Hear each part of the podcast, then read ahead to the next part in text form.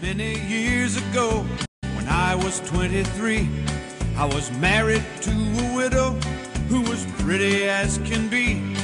This widow had a grown up daughter who had hair of red.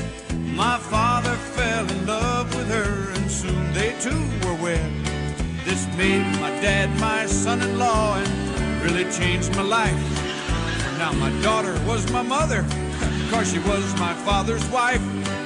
And to complicate the matter, even though it brought me joy, I soon became the father of a bouncing baby boy.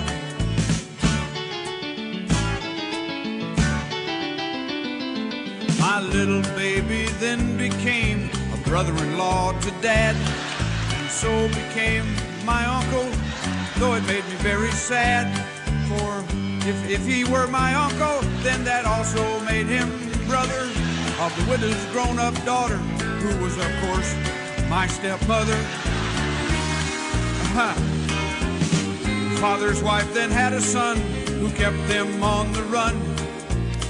And he became my grandchild, for he was my daughter's son. My wife is now my mother's mother, and it makes me blue because although she is my wife, she's my grandmother too. God. Now, if my wife is my grandmother, then I'm her grandchild. Yeah. And every time I think of it, eh, nearly drives me wild. Cause now I have become the strangest case you ever saw. As husband of my grandmother, I am my own grandpa. Oh,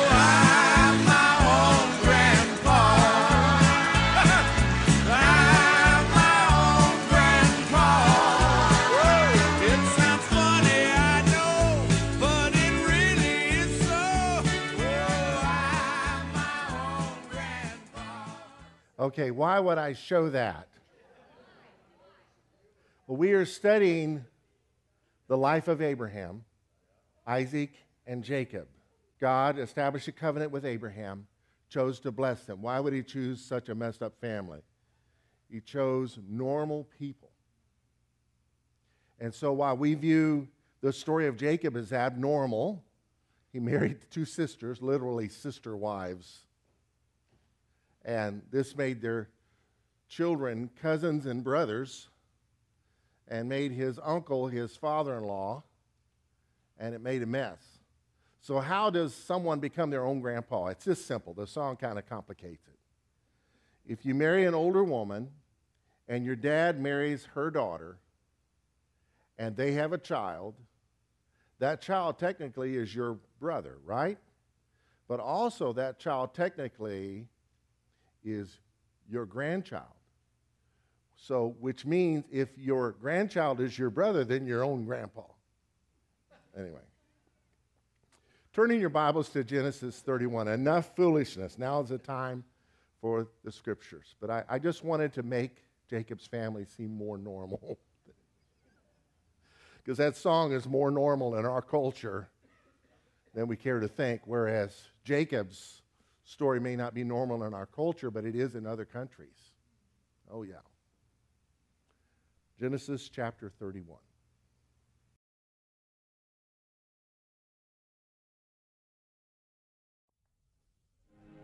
Now Jacob heard the words of Laban's sons. Jacob has taken away all that was our father's, and from what was our father's he has acquired all this wealth. And Jacob saw the countenance of Laban, and indeed it was not favorable toward him as before. Then the Lord said to Jacob, Return to the land of your fathers and to your family, and I will be with you. So Jacob sent and called Rachel and Leah to the field, to his flock. I see your father's countenance, that it is not favorable toward me as before, but the God of my father has been with me. And you know that with all my might I have served your father, yet your father has deceived me and changed my wages ten times. But God did not allow him to hurt me. If he said thus, the speckled shall be your wages, then all the flocks bore speckled. And if he said thus, the streaked shall be your wages, then all the flocks bore streaked. So God has taken away the livestock of your father and given them to me. And it happened, at the time when the flocks conceived, that I lifted my eyes and saw in a dream, and behold, the rams which leaped upon the flocks were streaked, speckled, and gray spotted. Then the angel of God spoke to me in a dream, saying, Jacob. And I said, Here I am. And he said, Lift your eyes now and see all the rams which leap on the flocks are streaked, speckled, and gray spotted, for I have seen all that Laban is doing to you. I am the God of Bethel where you anointed the pillar and where you made a vow to me. Now arise, get out of this land, and return to the land of your family. Then Rachel and Leah answered, Is there still any portion or inheritance for us in our father's house? Are we not considered strangers by him? For he has sold us and also completely consumed our money. For all these riches which God has taken from our father are really ours and our children's. Now then, whatever God has said to you, do it. Then Jacob rose and set his sons and his wives on camels. And he carried away all his livestock and all his possessions which he had gained, his acquired livestock which he had gained in Padan Aram, to go to his father Isaac in the land of Canaan. Now Laban had gone to shear his sheep, and Rachel had stolen the household idols that were her father's. And Jacob stole away, unknown to Laban the Syrian, in that he did not tell him that he intended to flee. So he fled with all that he had. He arose and crossed the river and headed toward the mountains of Gilead. And Laban was told on the third day that Jacob had fled. Then he took his brethren with him and pursued him for seven days' journey. And he overtook him in the mountains of Gilead.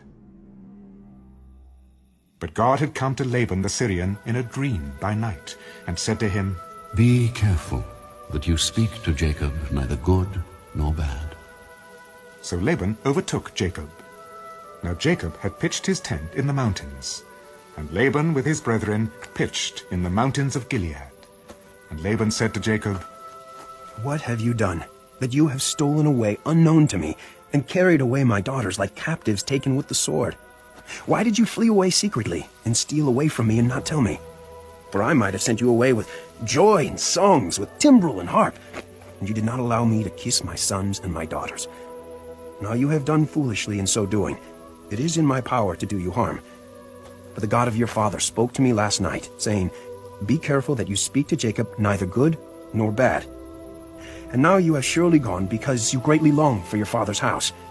But why did you steal my gods? Because I was afraid, for I said, Perhaps you would take your daughters from me by force. With whomever you find your gods, do not let him live. In the presence of our brethren, identify what I have of yours and take it with you. For Jacob did not know that Rachel had stolen them. And Laban went into Jacob's tent, into Leah's tent, and into the two maids' tents. But he did not find them. Then he went out of Leah's tent and entered Rachel's tent. Now Rachel had taken the household idols, put them in the camel's saddle, and sat on them. And Laban searched all about the tent, but did not find them. And she said to her father, Let it not displease my lord, that I cannot rise before you, for the manner of women is with me. And he searched, but did not find the household idols. Then Jacob was angry, and rebuked Laban. What is my trespass? What is my sin that you have so hotly pursued me? Although you have searched all my things, what part of your household things have you found? Set it here before my brethren and your brethren that they may judge between us both. These twenty years I have been with you. Your ewes and your female goats have not miscarried their young, and I have not eaten the rams of your flock. That which was torn by beasts I did not bring to you, I bore the loss of it. You required it from my hand, whether stolen by day or stolen by night. There I was. In the day the drought consumed me, and the frost by night, and my sleep departed from my eyes. Thus I have been in your house twenty years. I served you fourteen years for your two daughters, and six years for your flock, and you have changed my wages ten times. Unless the God of my father, the God of Abraham, and the fear of Isaac had been with me, surely now you would have sent me away empty-handed. God has seen my affliction and the labor of my hands, and rebuked you last night. These daughters are my daughters, and these children are my children, and this flock is my flock. All that you see is mine. What can I do this day to these my daughters, or to their children whom they have borne? Now therefore come, let us make a covenant, you and I, and let it be a witness between you and me. So Jacob took a stone and set it up as a pillar.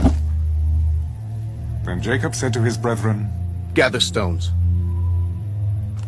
And they took stones and made a heap, and they ate there on the heap. Laban called it Jegar-sahadutha, but Jacob called it Galeed. This heap is a witness between you and me this day. Therefore its name was called Galeed, also Mizpah, because he said, May the Lord watch between you and me, when we are absent one from another. If you afflict my daughters, or if you take other wives besides my daughters, although no man is with us, see, God is witness between you and me. Here is this heap, and here is this pillar, which I have placed between you and me.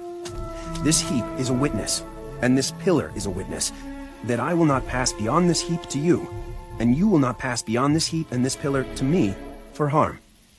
The God of Abraham, the God of Nahor, and the God of their father judge between us. And Jacob swore by the fear of his father Isaac. Then Jacob offered a sacrifice on the mountain, and called his brethren to eat bread. And they ate bread and stayed all night on the mountain. And early in the morning Laban arose, and kissed his sons and daughters, and blessed them. Then Laban departed, and returned to his place.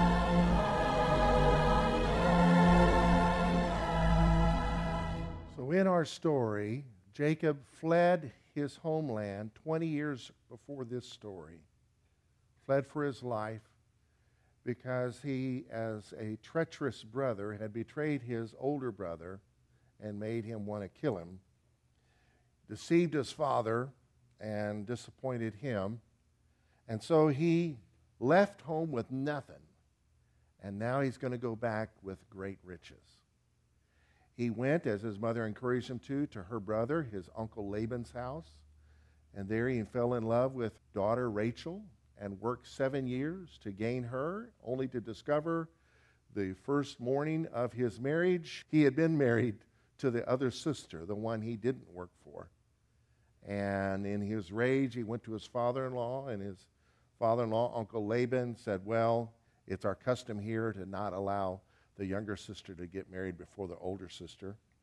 And so, if you want the younger sister, you have to work another seven years, but let's let you enjoy Leah for a week, or Leah enjoy you for a week, and then you can be with Rachel, but you owe me seven years. And so he worked a total of 14 years to get the wife he wanted had two wives who had two servant uh, girls, and between the four of them, they had 11 sons and a daughter.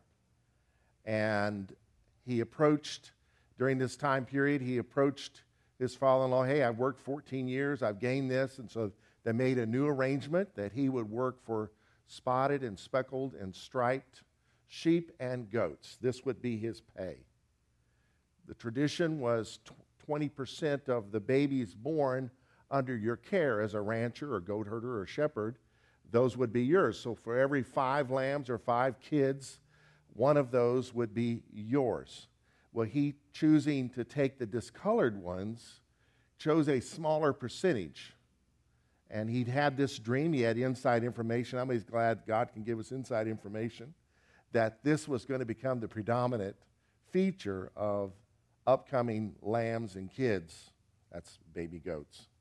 And so um, he became very wealthy to the point that his father in law was not happy with him. So let's just read a few of the verses here, the last verse of chapter 30. Thus the man became exceedingly prosperous and had large flocks, female and male servants, and camels and donkeys. So he got more than just goats and sheep. Now Jacob heard the words of Laban's sons, saying, Jacob has taken away all that is our father's. And from what was our father's, he's acquired all this wealth. You know, the, the solid color sheep and goats are getting old, and Jacob, you know, is just doing great. And Jacob saw the countenance of Laban. Laban wouldn't look him in the eyes, I guess. and indeed it was not favorable toward him as before. Then the Lord said to Jacob, Return to the land of your fathers and to your family, and I will be with you. So he's going to go back and make peace with his family. He's going to do something courageous, and the Lord promises to be with him. So he's going home on assignment. So Jacob sent and called Rachel and Leah to the field to his flock and said to them, I see your father's countenance that it is not favorable to me as before, but the God of my father has been with me, and you know that with all my might I have served your father. Yet your father has deceived me and changed my wages ten times. But God did not allow him to hurt me. If he said thus, The speckled shall be your wages, then all the flocks bore speckled. And if he said thus, The streaked shall be your wages, then all the flocks bore streaked. So God has taken away the livestock of your father and given them to me. And it happened at the time when the flock conceived that I lifted my eyes and saw in a dream, and behold, the rams which leaped upon the flocks were streaked, speckled, and gray spotted. Then the angel of the Lord spoke to me in a dream, saying, Jacob. And I said, Here I am. And he said, Lift your eyes now and see all the rams which leap upon the flocks are streaked, speckled, and gray spotted. For I have seen all that Laban is doing to you. I am the God of Bethel. Bethel is where, in his fleeing, he stopped for the night with nothing, had to use a stone for a pillow, and God extended grace to him with a revelation of this ladder that reached from heaven to earth, angels ascending and descending up and down this ladder, and God is at the top of the ladder. We call it Jacob's ladder, but really it's God's ladder. And God speaks to him the promises that he had spoken audibly to his father Isaac and to his grandfather Abraham. Now, there Jacob was in his unworthy state, and God is extending these covenant benefits to him. Who knows? God has always been a God of grace, true to his promises. And so he woke up that morning and dedicated that place, took his pillow, turned it into a pillar, poured oil on it, and called it the house of God, Bethel. And so God identifies himself as the God of the house of God. It's great to have the house of God, isn't it? But more than that, we want the God of the house of God. Bethel is wonderful, but we want El Bethel. Amen? Amen. All right, so arise, get out of this land, and return to your family.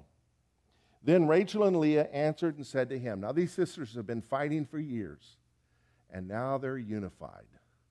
There's nothing as unifying as a common offense. They said, Is there still any portion or inheritance for us in our Father's house? Are we not considered strangers by him? For he has sold us and has completely consumed our money. For all these riches which God has taken from our Father are really ours and our children's. Now then, whatever God has said to you, do it. We're with you. They're unified. Then Jacob arose and set his sons and his wives, and no doubt his little girl, on camels. And he carried away all his livestock and all his possessions which he had gained. He acquired livestock which he had gained in Padan Aram, that's where they lived, to go to his father Isaac in the land of Canaan. Now Laban had gone to shear his sheep. How convenient. And Rachel had stolen the household idols that were her father's. We'll see that she was as deceptive as her daddy had been and as her husband had been. and Jacob stole away, unknown to Laban the Syrian, in that he did not tell him that he intended to flee. So he fled with all he had. He arose and crossed the river, the Euphrates, and headed toward the mountains of Gilead. And Laban was told on the third day that Jacob had fled. So Jacob had a head start on him, right? And so Laban took off with his brethren and pursued him. It took him seven days to catch up. And he overtook him in the mountains of Gilead. But God had come to Laban the Syrian in a dream by night and said to him, Be careful that you speak to Jacob neither good nor bad. You speak to him, be careful what you say. Even if it's something good, you better be careful. So this kind of put the fear of God on him. And so he catches up, and in the story, he rebukes Jacob. How dare you do this? I would have thrown a party and all this. And so Jacob does appear on the surface to be, you know, rather a chicken, you know, went to, you know, didn't even t- turn in his letter of re- resignation, just quit, right? But Laban had been a deceptive, tricky, mean, cruel boss. I mean, how cruel is it to have a man work for you for seven years and then give him the wrong wife? I mean, he was tough. And so I, I understand why Jacob did what he did. He had to do what he did.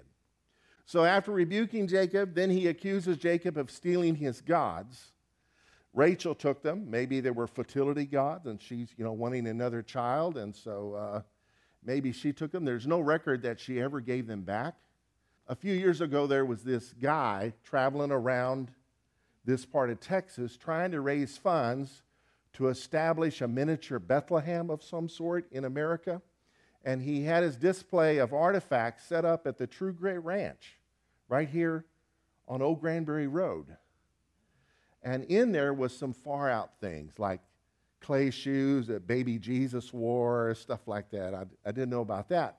But in that display was what was called Rachel's Gods or Laban's Gods. And I, I, I did a search and I couldn't prove that they weren't. Seemed far fetched. The Nazis had taken this stuff, stolen it, and he had got it back from Argentina. And so now he's wanting to establish someplace somewhere in America. And I think he probably succeeded somewhere. But anyway, um, Rachel took these gods, and when Laban searched, now Jacob said, Whoever has it, you can kill him. That's how confident he was. That's how deceived he was. And so when he comes into Rachel's tent, she's got him in the, the uh, saddle of the camel that's not on the camel, it's on the floor. She's sitting on the saddle and they're in one of the saddlebags. And she said, Dad, excuse me, I'm, you know, I'm having, you know, I'm on my period. So please don't make me get up. So he didn't. And he, he never found the gods, never knew, you know, is God into deceiving? No, but he's not into defending idolaters either. So God probably found that humorous. I don't know, but um, I thought it was hilarious. But to make a long story short, these men made peace. And to establish their peace, they set up a rock as a pillar and then a pile of rocks as a heap. And they named them names that speak of what they had done. These were rocks that would testify. And Laban's team was not to come past the heap of rocks with intent to do harm to Jacob. And Jacob's team was not to go past the pillar and the heap of rocks to do harm to Laban. They made peace. They had a feast, ate all night long, got up in the morning, kissed, and parted ways. Can you say peace? Peacemakers. Jacob made peace. So I'd like to speak to you today for the next few minutes, the Lord willing, on the art of peacemaking 101. Being a peacemaker is so important. Proverbs 12:20 says deceit is in the heart of those who plot evil, but joy comes to the promoters of peace. People who promote evil are spreading a net for their own feet. They're deceiving themselves. But if you promote peace, you have a clear conscience, nothing to fear. You can have a childlike outlook on life. It's great. Jesus said in Matthew 5 Blessed are the peacemakers, for they shall be called the children of God. Are there any peacemakers in the house? Anybody wants to be? It's not easy. It takes boldness, it takes bravery. We're going to learn some lessons from this chapter today. Paul wrote in Romans 12 Repay no one evil for evil have regard for good things in the sight of all men, if it is possible. Sometimes it may not be possible. As much as depends on you, live peaceably with all men. Don't look for reasons to fight. You know, sometimes things that are offensive basically hang on how you look at them. So the offense is in my own eyes. How do I look at? People naturally have they naturally oversee things. They don't look at things. That we, we have blind spots. Anybody here ever have blind spot? We do not intentionally do things the way we do them to offend people. So if someone comes to you and they're offended, don't belittle the offense. Humble yourself. I had to learn this as a pastor. When someone's offended at me, I offended them. I didn't wake up in the morning planning on it, but it happened. So let's make peace. So, as a result of this sermon, if you got any issues with me, please come to me. The reason I haven't come to you is I, I, I'm, I know I shouldn't be clueless, but I am. All right. Another verse in Romans 14. Let us therefore make every effort. We say every. Make every effort to do what leads to peace and to mutual edification. Are you sure you've made every effort to make peace with your detractors? Have you have you exhausted all possibilities of peace? 2 Corinthians 13, Paul wrote, Be perfect, be of good comfort, be of one mind, live in peace, and the God of love and peace shall be with you. So, is there an absence of God in your life? Check it out. Maybe just a, a need to repent somewhere, and you'll realize God's been with you all along. Make every effort, Ephesians 4, to keep yourselves united in the Spirit, binding yourselves together with peace. And one more text Hebrews, the writer of Hebrews, chapter 12, wrote, Make every effort to live in peace with all men and to be holy. Without holiness, no one shall see the Lord. So do your best to live in peace, but not to the extent of living an unholy life. You know, if a person refuses to make peace with you till you get drunk with them, don't do that. That's, that's not a reason for that. And Peter wrote, For whoever would love life and see good days must keep their tongue from evil and their lips from deceitful speech. They must turn from evil and do good. They must seek peace and pursue it. Who wants to love life and see good days? Seek peace, look for it, and then chase it, pursue it. The Art of Peacemaking 101. How to resolve conflicts. Number one, know for sure that God is with you. The Lord said to Jacob, Return to the land of your fathers and to your family, and I will be with you. This was a scary thing. He's going to go and make peace. Jacob has grown over these 20 years. The hard work has worked some good stuff in him and some bad stuff out of him the deceiver in him isn't what it was. He's, he's becoming a mighty man of God. His name's about to be changed to Israel, which means a prince with God. So go, I am with you. And so, if you and I are called to be peacemakers, it can be scary at times. But you need to know that God's with you. You're not alone. You're not, you know, you may be standing there alone in a room full of people that want to eat you alive but you're not alone. God is with you, He's got your back. Next point unify with those closest to you. So Jacob sent and called Rachel and Leah to the field. For all these riches which God has taken from our family are really ours and our children's. Now then, whatever God has said to you, do it. So he's getting ready to go and make peace with his family, but now he's going to make peace with his immediate family. His problems are extended family, but yet he's had immediate family problems, hasn't he? No doubt they've been upset at him, jealous of him, envious of one another. And there's nothing like attempting to make peace with someone, and then it turns out someone closest to you is really at odds with you too, and they side with your detractors.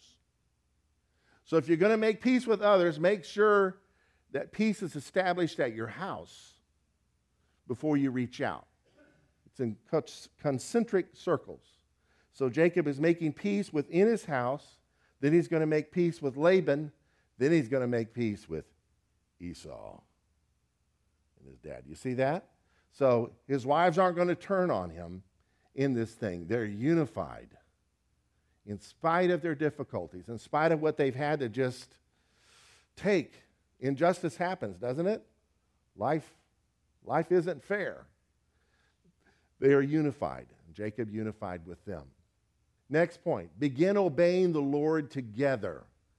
they pursued God's will together. He set his sons and his wives on camels, and he carried away all his livestock, all his possessions that he had gained to go to his father Isaac in the land. So they went forward together. If you're going to be a peacemaker, you're going to obey God. And you want to do it in unity with everybody closest to you. You want to get away from the conflicts you cannot fix. Jacob did not know how to fix the mess he was in with Laban. So he left at night. He didn't know. And he didn't tell him his plans because Laban was a trickster. He got away from it. He couldn't fix it. Sometimes in situations we have to make room for Jesus. Just is. Because every attempt to make peace just turns into a knockdown, drag out, a fight, and then and then I sin, or you know what I mean, start ranting and raving myself, and then I undo all my healthy attempts that I was trying to make. And so you make room for Jesus, knowing that Jesus can do things that I can't do. Who knows that? He can fix things. And when things get fixed, they're sometimes never what they were before, but they can be better than they were before. They're definitely going to be different. And so Laban's his reconciliation with Laban, things never became what they were before, but they became better than they were before. Jacob was free, no longer indentured servitude in his life. When the time comes, you may have to listen to some accusations without interrupting. Don't get all on the defensive. Listen to what the person says. This is what the person believes. This is what they believe. He said, Why did you run off secretly and deceive me? Got a taste of his own medicine. Why didn't you tell me so I could send you away with joy and singing to the music of timbrels and harps? You didn't even let me kiss my grandchildren and my daughters goodbye. You have done a foolish thing. I've had to, you know, go through great effort for seven days to make it here, to be able to say goodbye. This is so hurtful. Didn't have the benefit of a farewell party, an appreciation banquet, or whatever. Well, who knows whether or not he would have held true to that. But the point is, he needed to be listened to. If you want to make peace, you listen. The person may be lying up a storm, but if they believe it, calling them a liar doesn't fix anything, right? Just listen. Let him get it all out in the open before, before you do your defense. How to resolve conflicts. Be humbly honest when dealing with angry people. Jacob was honest. He says, I was afraid. Perhaps you would take your daughters away from me by force. I didn't want to go home empty handed. I worked too hard, 20 years. So, yeah, I, I was a chicken. I admit it. That's the best way to express it to Laban rather than, well, I did it because you're a con man and get off my property. No, just he just took the took the humble road. Why? You want to disarm the anger. And there was truth in this. God didn't tell him to leave in the middle of the night. He just said, go home. So the Lord would have helped him had he, made his stand, but he did what he did.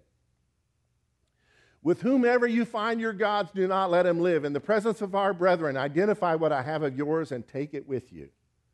Well, when he couldn't find it, then he got a chance to express himself. In resolving conflicts, we must beware of our allies who could derail everything. Some people who are on your side can take up your offense. You don't want that. That makes it worse. And Rachel, in her attempt to right wrongs, in her perspective, stole some stuff that wasn't hers to take. Her attempt to help Jacob out. Jacob didn't know You got to be careful. At the right time, clearly express your own hurt.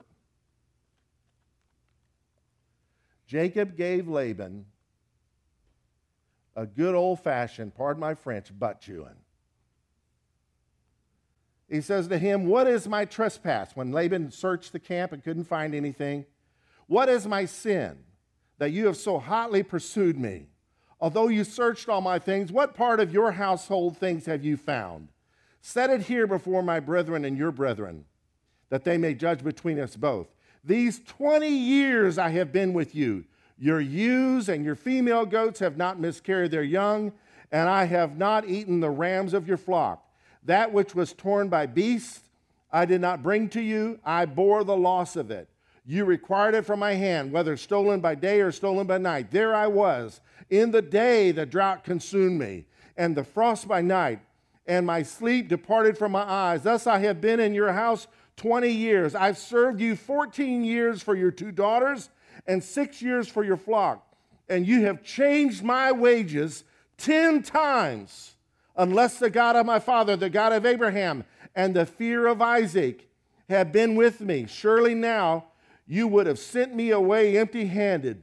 God has seen my affliction and the labor of my hands, and he rebuked you last night. So he got to say his piece, didn't he? Maybe he didn't say it with such passion. Maybe he said it with more passion. Maybe my attempt was lame compared to what he did, but he let him have it. Notice he says, The God of my father, the God of Abraham, and the fear of Isaac. He calls God the fear of Isaac. God was greatly respected by Isaac. That's why when Isaac was robbed, he would dig a well and then get run off. He just took it on the chin and went on. He knew God was his provider. What an awesome understanding of God. Do not expect, if you're going to make peace, do not expect or demand a perfect apology. Why? Because it never happens. It's not going to happen. We are too broken, we are too sinful, we are too wicked, we are too deceptive to be able even to do that. It's not possible. So take whatever attempt is made to do it. So listen to this attempt. He's severely rebuked by Jacob. What is his response? Oh, I'm so sorry. Oh, please forgive me. I apologize. No, he doesn't. He says, These daughters are my daughters, and these children are my children, and this flock is my flock. All that you see is mine. But what can I do this day to these my daughters or to their children whom they have borne? Now, therefore, come, let us make a covenant. Basically, let's make an agreement to not harm each other. There's the apology. There's the attempt. There's a scripture that in Proverbs that says a gift in secret pacifies anger. Maybe someone really owes you an apology and they never give it to you, but they've given you a gift. What is that? That's their attempt to apologize. Take it. Don't hold the standard of righteousness so high that one day the day will come when you won't even be able to live up to it. Take whatever you can get. Do you want to make peace or not? Are you tired of the conflict? Are you wanting God's blessing on you on your, on your way to meet Esau? I'm telling you guys, Jacob is a man of God here. Look for the opportunity to be a pacemaker. Now, therefore, come, let us make a covenant, you and I, and let it be a witness between you and me. There's the opportunity, and Jacob took it. He started gathering rocks. He did. Jacob took a stone and set it up as a pillar. And then he and his men started gathering stones and set them up as a heap. So they, they did the work. Laban just had the idea, and Jacob went to work. He took what Laban said and used it. Isn't that awesome? How to resolve conflicts. Do something to help remember making peace. Jacob said to his brethren, Gather stones. They took stones, made a heap, and they ate there on the heap. They made a memory.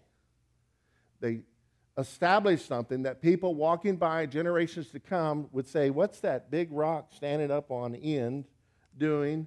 And what's that pile of rocks that's pretty high doing? What, what's, what is this? And they would hear the story of how Laban and Jacob made peace. They were there as a testimony. And allow the other party, if you're making peace, allow them to help make the peace terms. Laban says, This heap is a witness between you and me this day. Therefore, its name was called Gilead, which points to the testimony of what they had done.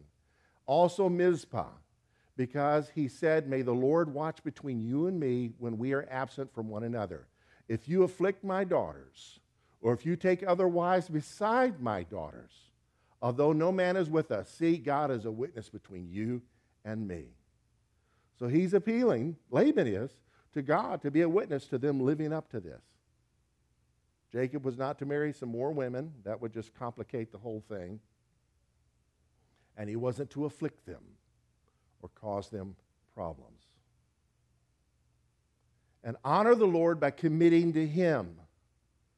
So Jacob and Laban make this honor. This is a witness. You will not pass. This heap is a witness, and this pillar is a witness that I will not pass beyond this heap to you, and you will not pass beyond this heap and this pillar to me for harm. The God of Abraham, the God of Nahor, that was his father. Abraham and Nahor were brothers, and the God of your father judge between us. And Jacob swore by the fear of his father, that's God, Isaac, that they would not pass beyond this memorial heap and pillar to cause one another harm. They're establishing the peace and honoring God, making themselves accountable to Him, doing it in His name. And if we're going to make peace, there's a time to worship, eat, and hug one another. Jacob offered a sacrifice on the mountain, called his brethren to eat bread, and they ate bread and stayed all night on the mountain. And early in the morning, Laban arose and kissed his sons and daughters and blessed them. Then Laban departed and returned to Padan Aram. Notice that earlier in the story, Jacob is with his brethren, which includes his sons and his servants, and Laban is with his brethren, which includes his sons and his servants. But here they eat bread together all night long, and they're called brethren. The whole group recognize the fact that they're family, and they have an all night long feast and then they had a party that Laban had hinted that he would have done, or declared that he would have done. And early in the morning, Laban arises, kisses his sons and daughters, blesses them, and then he leaves. So when you make peace with someone, try to include God, try to break bread together, and hug one another. Give one another some affection, and move on. Don't dig it up again. The Art of Peacemaking 101. What in the world does this have to do with Jesus? Aren't we covering the roots of the gospel? It has everything to do with Jesus. He did all 14 of these things. Watch this. Know for sure that God is with you. If you're going to make peace, you need to know that God is with you. How does that relate to Jesus? He's Emmanuel, He's God with us.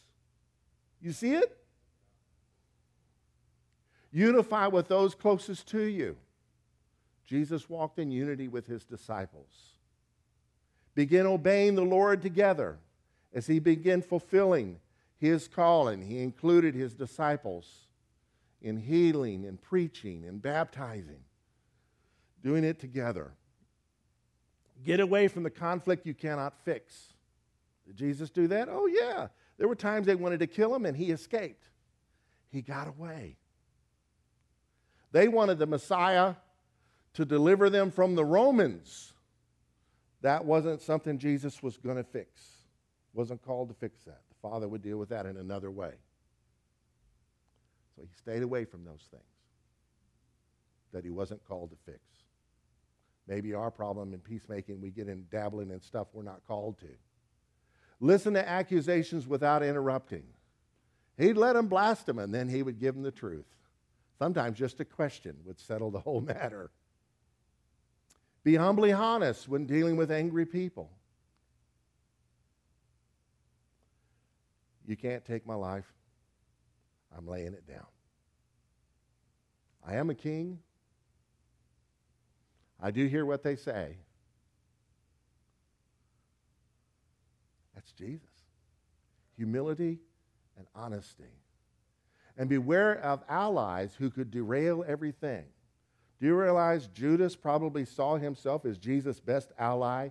He's going to help bring the Messiah out of hiding and deliver them from the Romans. I'm going to set it up, I'm make money in the process, and force Jesus into a situation to show his real power to the world. Who knows? The last verse of John 2, the last two verses of John 2 said Jesus didn't trust himself to any person because he knew what was in mankind. So beware of those helpful people. Beware of being coddled when you're offended. Well, I don't want to be rebuked. I don't want to be told what to do. I just want to be prayed for so I'll feel better. No, do you want to feel better or do you want to be better? We want to be better, right? So Jesus did these things. At the right time, clearly express your own hurt. Often it was with his father in the Garden of Gethsemane and praying. The ultimate hurt was separation from his father. My God, my God, why have you forsaken me? Do not expect or demand a perfect apology. Does Jesus do that? Did he do it on the cross? No. Father, forgive them. They don't know what they're doing. If you find it hard to forgive someone, why don't you pray for God to forgive them? That's a good starting place. Every time the hurt comes up, pray, Lord, forgive them. Forgive them. And then let Him deal with it, because He ever lives to make intercession for us, right? Look for the opportunity to be a peacemaker. Jesus did not miss his opportunities. The trial we're in, because of fallen humanity, sometimes it's those closest to us. As painful as it is, it's an opportunity to express what a child of God is like. Blessed are the peacemakers, they're called the children of God. Jesus did not miss his opportunity to make peace between God and man. Do something to help remember making peace. What did Jesus do? He took part of the Passover meal and established what we call the Lord's Supper. Do this in remembrance of me. This bread is my body, which is broken for you. This blood is my is the blood of the new covenant. This blood is the new covenant which I have poured out for you. Not just so that our sins are forgiven, but so that we have an unbreakable relationship with God. And allow the other party to help make, make peace terms. We get an opportunity to repent and ask for forgiveness and to make a commitment to Him. Lord, as you help me, I'm going to walk out obedience to you and honor the Lord by committing to Him Jesus allows us to come to terms with the call to repentance. And he committed himself to his Father in paying the price for our sins. Father, into your hands I commit my spirit. Committed it to the Lord. He did this for us. This is the gospel. Worship and eat together and hug one another. After his resurrection, he would walk through walls, he would walk down roads, he would express himself to people and show them love. And on t- at least two occasions that I can remember, he ate with them. This is what people who make peace do together. Because when you're all hurt and bitter, you don't feel like eating anything, right? So, celebrate. Christ did these things for us. So, in conclusion, I just want to settle on knowing for sure that God is with you. I, know I've, you know, a lot of information has come your way, and, and if, if you get too much information, then nothing happens. You know, you can lay on a bed of nails, but no one can lay on one nail. So let this be that one nail. May it penetrate your heart you're called to be a peacemaker because God is with you. Emmanuel, Jesus is with us, and He is our peace. In talking about the conflict between Jew and Gentile, Paul wrote the Ephesian church, chapter 2, verse 14 For he himself is our peace, talking about Jesus, who made both groups into one and broke down the barrier of the dividing wall. We used to sing this verse, part of it anyway. He is our peace. He has broken down every wall. He is our peace. He is our peace. That's right. He is our peace. He has broken down every wall. He is our peace. He is our peace. Cast all your cares on him, for he cares for you. Yes, he cares for you. He is our peace. Cast all your cares on him, for he cares for you. He is our peace. He is our peace. Almighty God, we come to you asking you to turn us all into peacemakers. In this season of division in the world and in our nation, and in our homes and in our community, Lord, may we be peacemakers like never before. Lord, may your word come alive in us, in our hearts, our minds, and mouths, and lives, and in our relationships. In Jesus' name, Lord, I thank you in advance for the fruit that your word is going to produce in our lives as you make us peacemakers. Lord, may we be called the children of God. Not that we call ourselves that, but that others call us. Or may they say, you know those people? They're, they're God's children. They're peacemakers. In Jesus' name we ask these things. Amen. When I walk through deep waters, I know that you will be with me.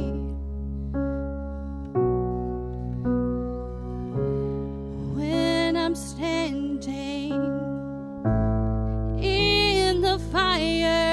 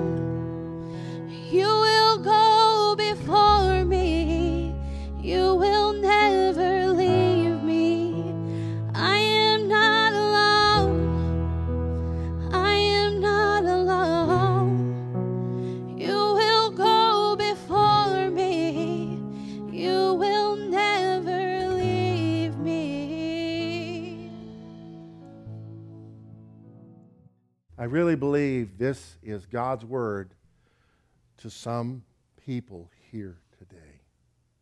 Maybe not you, maybe all is right with you. You're walking in peace with everybody. Thank God for it. Pray for the rest of us. But you know in your heart of hearts as you're not. Uh, this sermon came to me so easily. Was interrupted with a vehicle issue that was discovered Wednesday night in driving one of the church vans. So took it to have it serviced and uh, went to one place and discovered what the problem was, then went to another place to have it remedied for less money. And so between those two places, this, this thing was created on my phone. I usually don't do sermons with working with my phone, but I did. I didn't have pen and paper, and the phone has my Bible on it.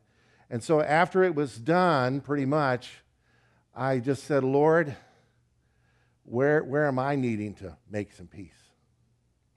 And two names came to mind, two men that I have been sideways with, basically because of the season that we're in. Who knows? This has been a, such a divisive, you know, terrible. And so I called one, and it was easy. Oh, yeah, we're, we're good. It was fine. And um, I thought, okay, I'll, I'll reach out to the other one later on today. And it was told my vehicle was, was going to be coming out front, so I was going to go out front to look for it, and I looked back to see where the service manager was, and there stands the other guy at the counter. So as soon as he was done, I said, Hey, can we talk? Well, he's there waiting on his vehicle. So we sat down, and here's the words that came out of my mouth. I never thought of this before. Brother, I, I'm so sorry for hurting you, and I apologize for not being more of a peacemaker in our relationship. So he had some things to say, and I listened and apologized, and we made peace. Well, I sure wish you'd come to me. I don't know. I don't know that I'm supposed to go to you, so you have to, you're going to have to be the brave one in that situation. I promise to listen anyway. The Lord bless you and keep you. The Lord make his face shine upon you and be gracious to you. The Lord lift up his countenance upon you and give you his peace as you go out to make peace everywhere you go. May you never forget you're not alone, that you're doing the will of God. In Jesus' name, amen. Go get him, Tigers.